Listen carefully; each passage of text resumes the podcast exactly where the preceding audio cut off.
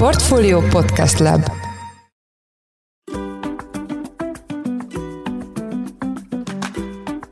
Mindenkit üdvözlünk, ez a Portfolio Business Podcast adása, amely a 4IG támogatásával jelenik meg. Én Szász Péter vagyok. Az ügyfélszolgálatokkal kapcsolatban a legtöbb embernek nincsenek jó tapasztalatai, azonban a mesterséges intelligenciának köszönhetően ez akár meg is változhat együtt dolgozhat akár a gép és az ember, rövidülhet a válaszidő, együtt lehet kezelni a különböző kommunikációs csatornákat, mint a telefon, az e-mail, vagy éppen a chat. Erről fogunk beszélgetni Raskó Gáborral, a 4IG Contact Center szakértőjével, akit üdvözlök is a műsorban. Szerbusz! Én is üdvözlök mindenkit! Kezdjük azzal, hogy hol tart most a mesterséges intelligencia a vállalati kommunikáció támogatásában, segítésében? A mesterséges intelligencia egyébként már igen régen ott volt. Szerintem most ez azért merül föl, mert mindenki a ChatGPT-re gondol, ami talán éppen egy éves. Tehát igazából most egy jó értelemben vett hype van, tehát mindenki megkérdezi, na és akkor hogy is állunk a mesterséges intelligenciával. Ezt azért tartom fontosnak megemlíteni, mert leszögezhetjük, hogy azért az, ami megjelent akkor egy évvel ezelőtt, az bár szerintem forradalmasítani fogja a dolgokat, de még nincs a piacon. Tehát üzleti alkalmazásokban még nem igazán jelent meg. De egyébként a mesterséges intelligencia ott van. Tehát ugye azt szoktam mondani, hogy ez ugye nem contact center, de hát azt látjuk, hogy a YouTube és a Facebook algoritmusaiban végig ott van.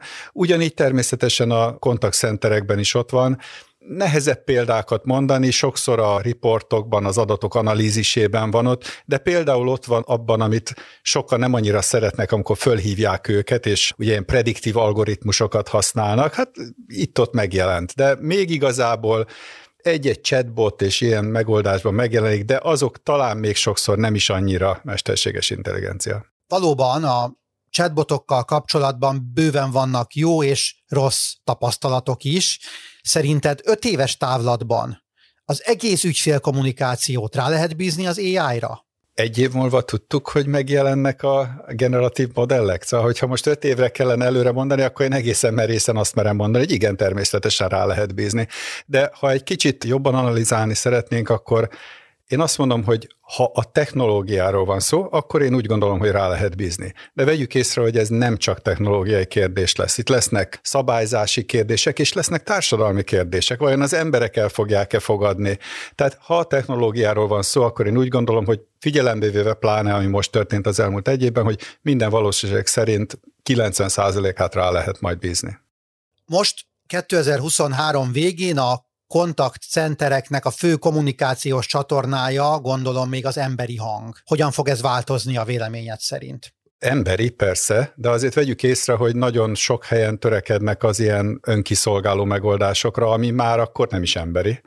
És azt kell, hogy mondjam, hogy nem feltétlen negatívak az ügyfél élmény tapasztalatok, tehát azért, ha az jól van megcsinálva, akkor szerintem az emberek értékelni tudják azt, hogy nem kell sorban várniuk, gyorsan kapják meg, Egyébként én azt teszem észre, hogy az emberek egy része, és ez lehet, hogy a pandémia során még alakult is. Nem is feltétlen szeret másik emberrel beszélni ilyenkor. Ha meg tudja azt oldani maga, akkor megoldja.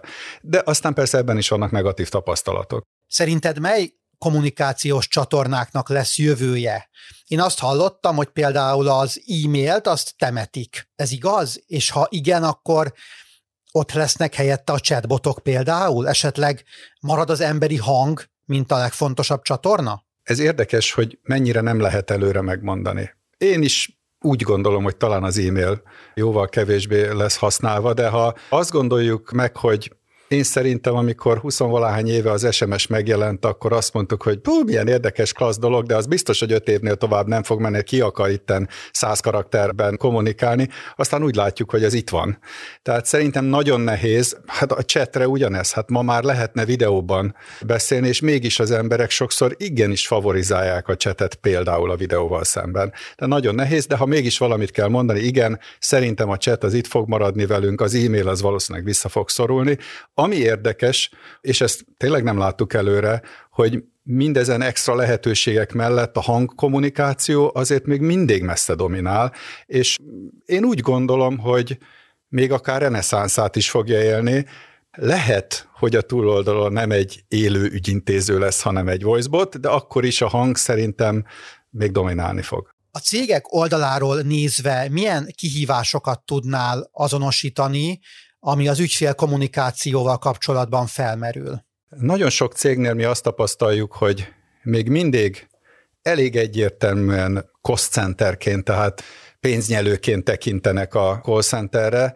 és ha így van, akkor nagyon sokszor látjuk, hogy nagyon nehéz tovább lépni, mert hiába tudnánk ajánlani érdekes, jó technológiákat, a megtérülést sokkal nehezebb igazolni. Egyébként azt kell, hogy mondjam, hogy bizonyos esetekben még így is tudjuk a megtérülést igazolni, csak akkor ugye olyan kellemetlen helyzet van, hogy azt tudjuk mondani, hogy itt egy év alatt nyolc ügyintézőt megspórolsz, és akkor ennyi és ennyi. Ennek egy kicsit olyan rossz üzenete is van, de hogyha azt mondjuk, hogy egy ügyfélszolgálat az lehet pénztermelő is, tehát profit center is, a technológia megvan rá, sőt éppen ezek a konvergens technológiák, amelyek a különböző csatornákat, különböző adatokat összehozzák, ezek nagyon különleges és jó lehetőséget adnak arra, hogy kereszteladásokat, upsellseket, vagy akár behajtási vagy eladási dolgokat is kezdeményezzen ugyanaz a call center, és ebben az esetben már sokkal könnyebben lehet a ügyfeleinket is meggyőzni arról, hogy valami technológiát érdemes bevezetni, még ha kezdeti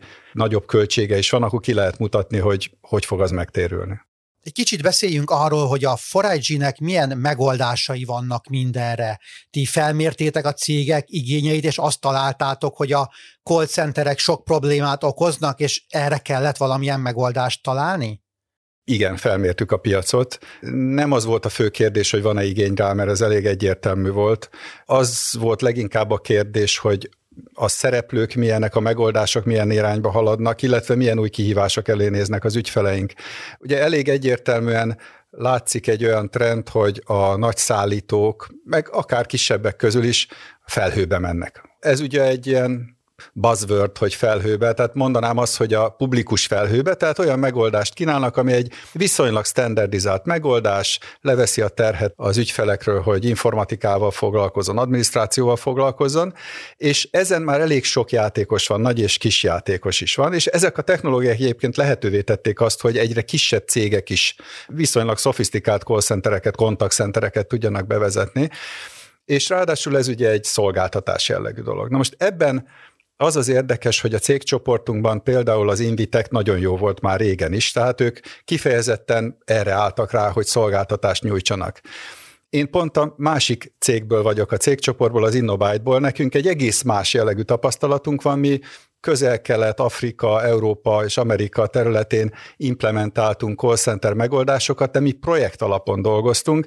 Mi azt láttuk, hogy a nagyobb vevők, akiknél vagyunk, nagyon sok testre szabást igényelnek, nagyon sok integrációt igényelnek, az ilyen speciális adatok értékét, hogy ezt hogy tud hasznosulni a ügyfélszolgálatokban viszont nem volt tapasztalatunk abban, hogy hogy kell ezt esetleg szolgáltatásként eladni, és éppen ezért fölmerült egy olyan nis, egy lehetőség, hogy nem feltétlen a egyszerűen a felhő alapú szolgáltatókkal akarnánk itt versenyezni, hanem azokkal, akik már azt értékelik, hogy nem kell IT, nem kell a szerverekkel foglalkozni, hogy ezt szolgáltatásként meg lehet venni, de például azért problémájuk van azzal, hogy ez valahol a felhőben az adataim ott lesznek, tehát inkább egy privát felhő jellegű megoldást tudunk kínálni, de ugyanúgy levesszük az adminisztrációs terhet róla, és a én kollégáim segítségével pedig ezt igény szerint akár teljesen testre is tudjuk szabni. Tehát azt kell, hogy mondjam, a két megoldásnak az előnyét tudjuk ötvözni, remélem nem a hátrányát mind a kettőnek, emberek. Hogy ez mennyi ideig fog tartani ez a lehetőség, azt nem tudhatjuk. Látjuk, hogy a cégek azért egyre inkább, ahogy a szabályzás is alakul, készek lesznek az adataikat akár publikus felhőben is kitenni.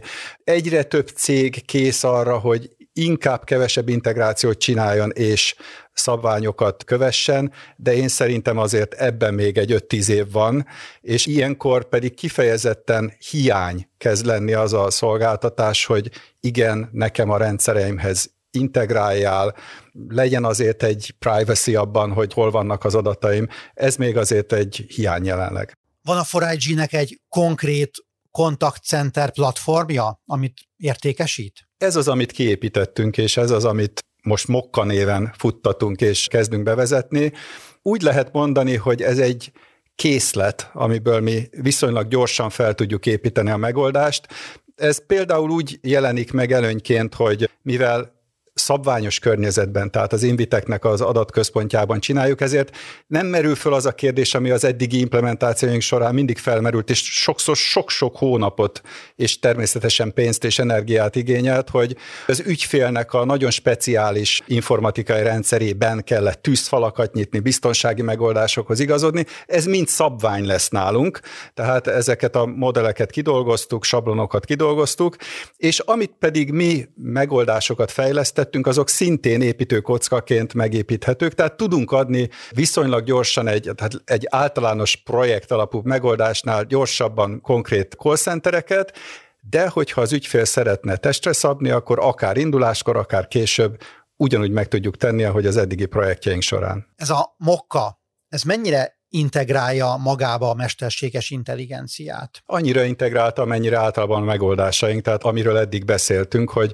ahol kellett, ott megvolt, de amit ma az emberek gondolnak rá, az nálunk is úgymond a futószalagon van. Tehát az én kollégáim azok, akik egyébként Magyarországon is jelentős voice asszisztenseket létrehoztak, tehát megvan a tudás a csapatunkban, és ezt próbáljuk most átültetni az új típusú megoldásokra, ami szerintem más lesz, mint az eddigiek. Hogy kell elképzelni ennek a működését? Tehát én azt mondom, hogy van egy cégem, szeretnék telefonos ügyfélszolgálatot, szeretnék csetet, szeretnék e-mailekre válaszolni, ez mind benne van a mokkában, és én kérhetem a különböző modulokat? Igen, tehát pont erről van szó, hogy be tudjuk mutatni, hogy mik vannak, milyen lehetőségek vannak, a vevővel át tudjuk beszélni, hogy nekik mi lenne fontos, milyen ütemezésben lenne fontos, és akkor ezt tudjuk nyújtani. Mekkora cégeknek nyújtjátok ezt itt a legnagyobb, percenként akár több száz bejövő hívást és beérkező e-mailt kezelő cégekről van szó, vagy a kisebbekről?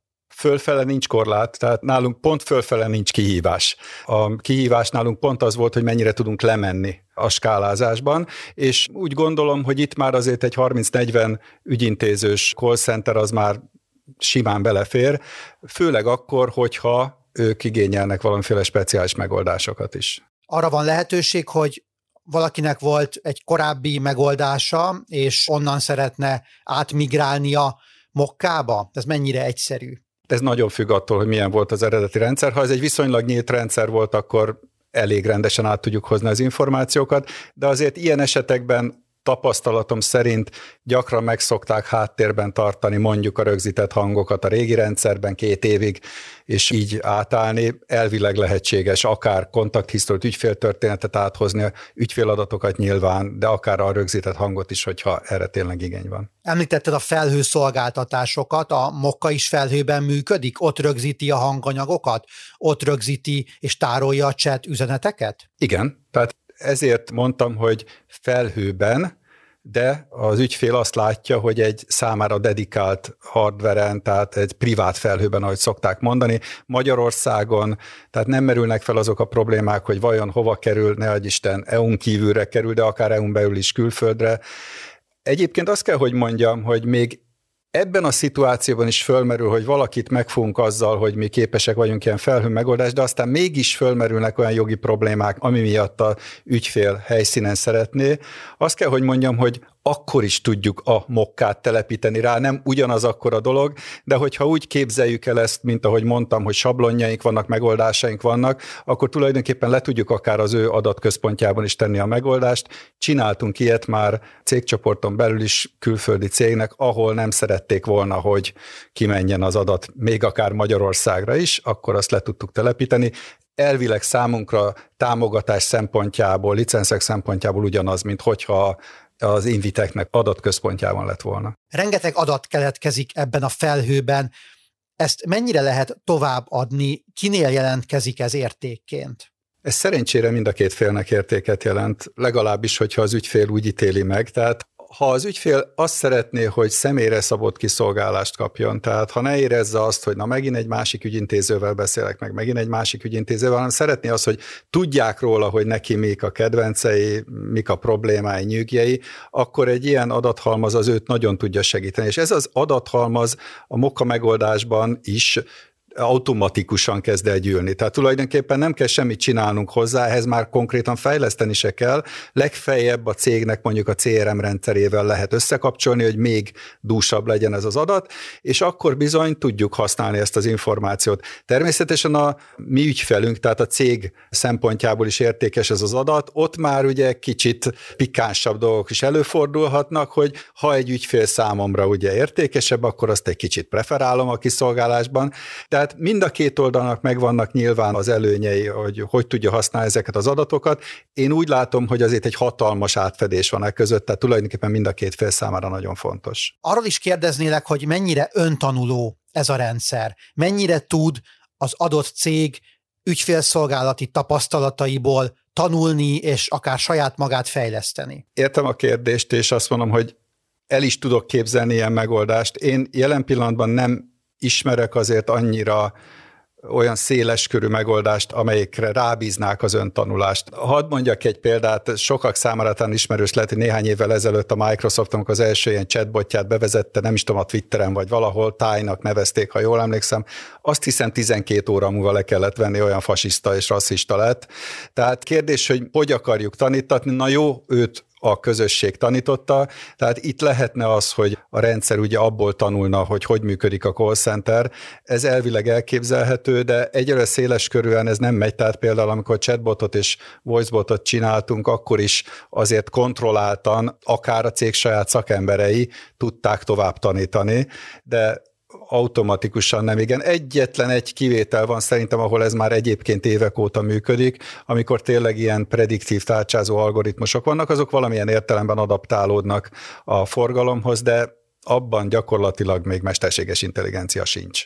Említetted, hogy a call centerekre sokan csak egy felesleges költségelemként tekintenek.